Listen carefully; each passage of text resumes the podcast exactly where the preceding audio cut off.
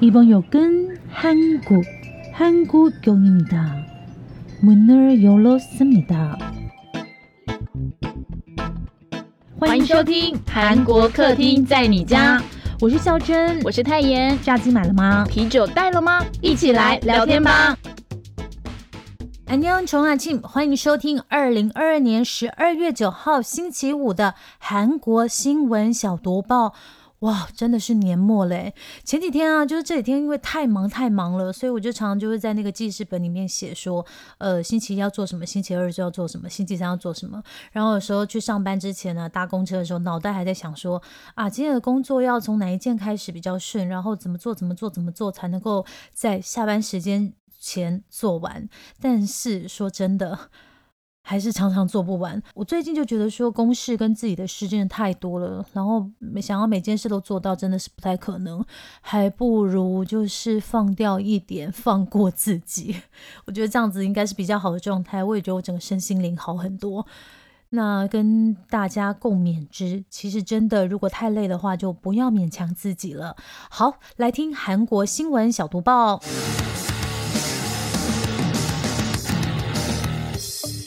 新闻小读报，不能错过的韩国大小事。韩国议员年薪首度破百万人。哇，这一条新闻真的是人比人气死人呢！第一条就这么爆，是不是？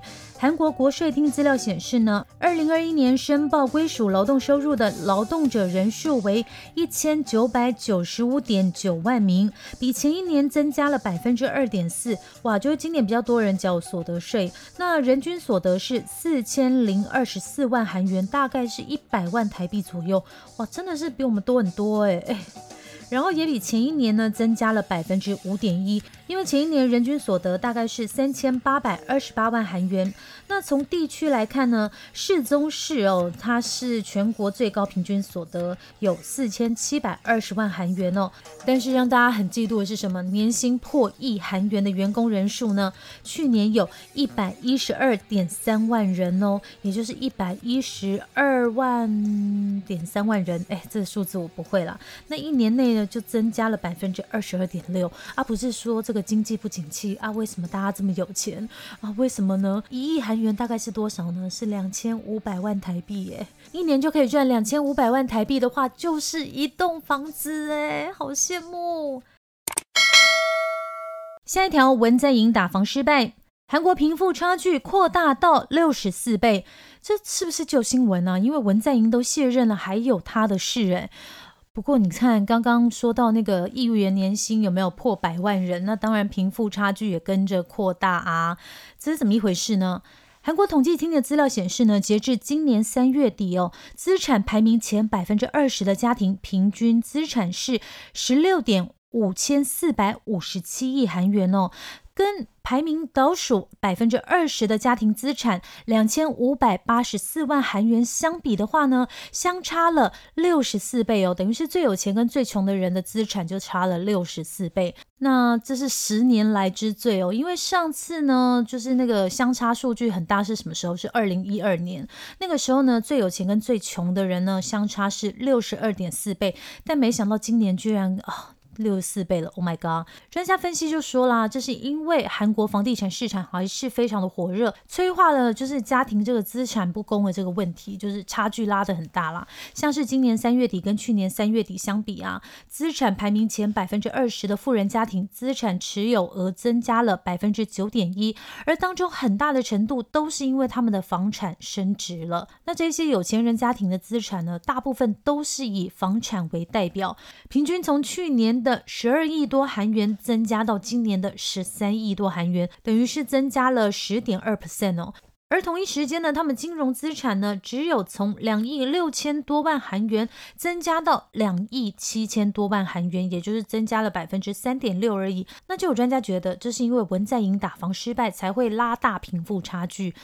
那这样说的话，尹锡悦都上任了，要不要做点事呢？还有一个非常严重的问题是，韩国梨花女子大学经济学系的教授洪基习就说了，随着低收入的艺人的家庭跟老年人家庭的比例增加，资产不平等的这个趋势会越来越严重。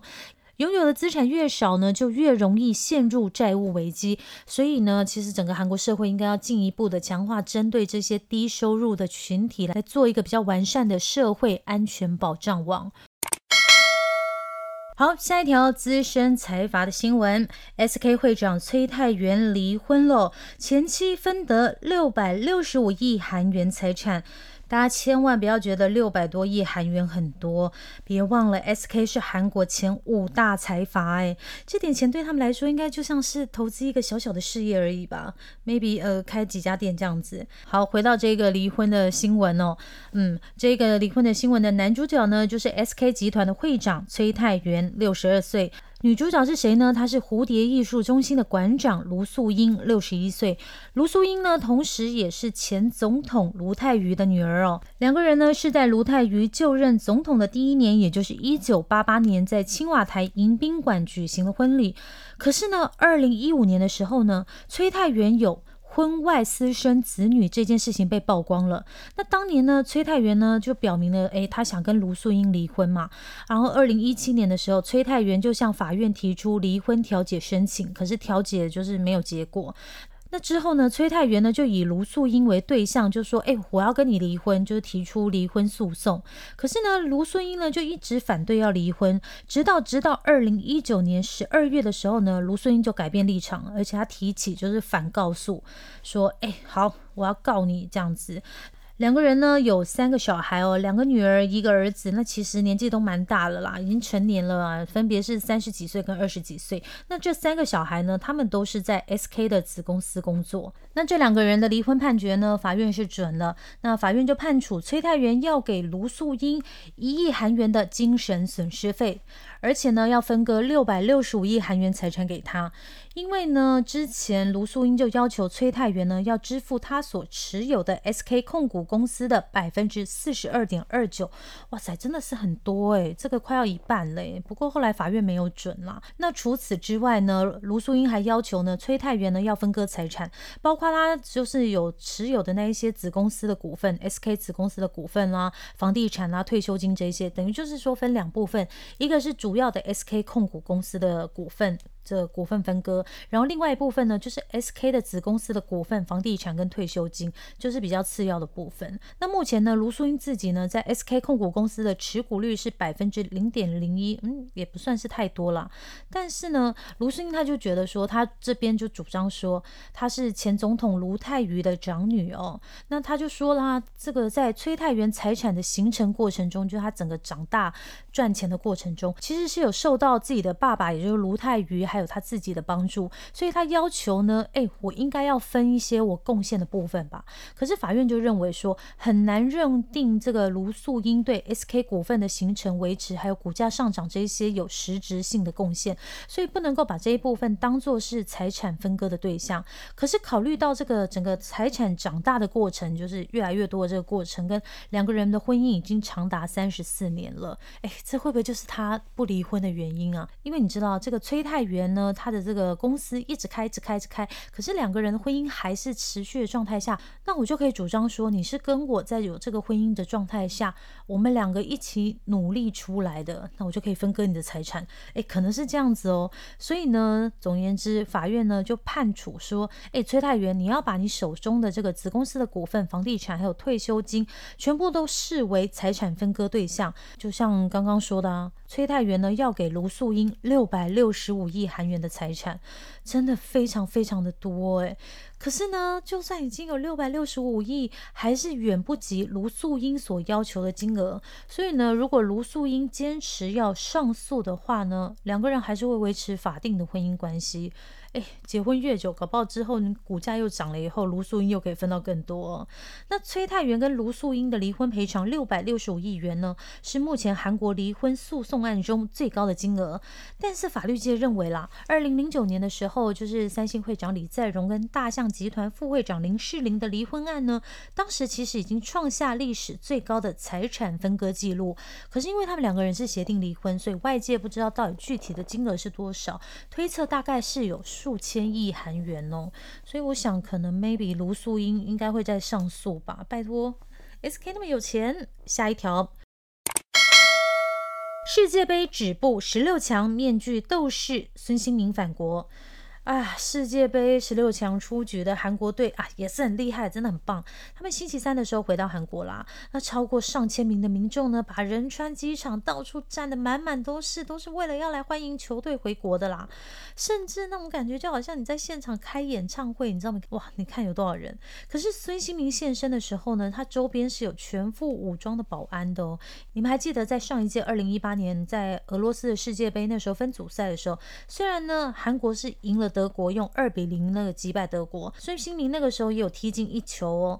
可是分组赛呢还是出局，而且没有进入十六强，所以就有很多韩国球迷不满呢。啊，结果就搞得当年球队回到韩国的时候呢，拍大合照的时候，有一些比较就激动的人呢，甚至还丢鸡蛋，还有丢英国国旗抱枕啊。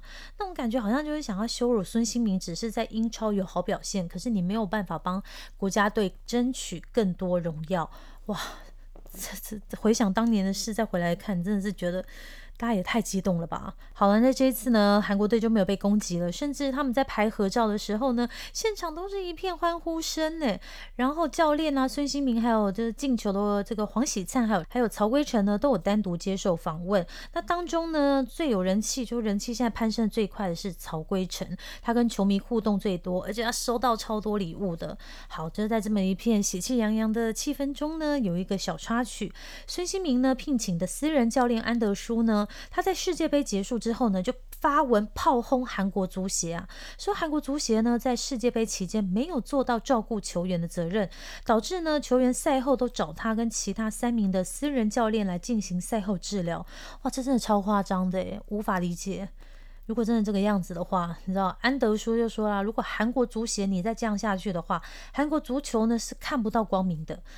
不过这件事情有点罗生门了，因为韩国足协今天就出来说，我们没有聘用安德舒是因为他的资格证过期。那你是不是应该要找比较充足的这个 maybe 治疗师还是什么，帮这些球员做赛后治疗呢？踢完球很累耶，然后你们让他去这样子到处找人，I don't know。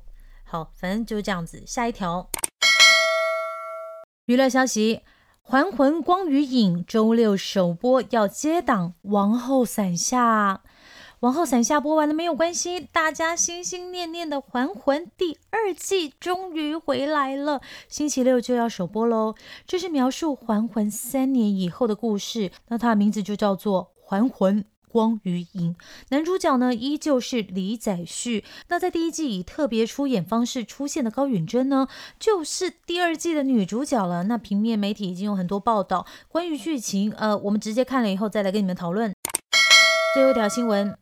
台湾人到韩国飞机想怎么搭就能怎么搭，因为四个航空陆续开航。韩国呢不止首尔，其他各大城市的航线呢目前也陆续恢复哦。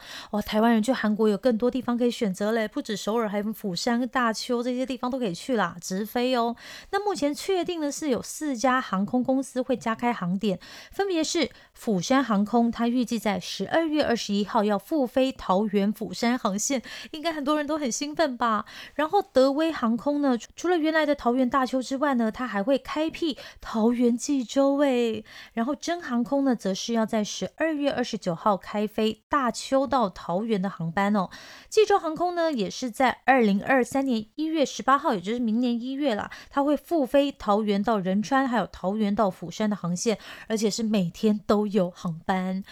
好，想大家想搭什么飞机就能搭什么飞机啊！里面还有联航哎，可以越来越便宜喽。好，以上就是本周的韩国新闻小读报。嗯，星期一还有泰妍的新闻小读报，然后星期三呢也别错过了我们的韩国客厅在你家的特辑哦。这礼拜有一个小小的故事要跟大家分享一下，分享完再跟大家说再见哦。是这样的，因为这礼拜呢某一天，因为我跟泰妍就是有一个交换书的活动嘛，那我就把书拿给他，他也把书拿给我，然后我就去他公司等他，然后出来的时候呢，差不多是晚上六七点的时候，因为下班来快七点那个时候，然后就在那个。出来那个走道上面看到一对夫妻，不知道是不是夫妻，反正总言之呢，就是一个老爷爷跟一个坐着轮椅的姐姐啊，就是坐着轮椅的女士，然后他们在卖那个小糕点。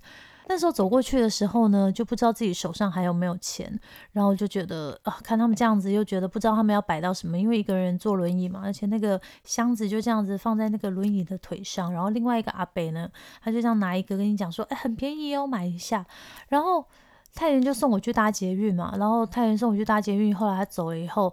然后我自己又从捷运上面起来，然后默默去看了一下皮夹，没有钱。那确定有钱了以后呢，又走上去想要去找那对夫妇，因为不知道为什么那件事情就是一直梗在我的心里，觉得说。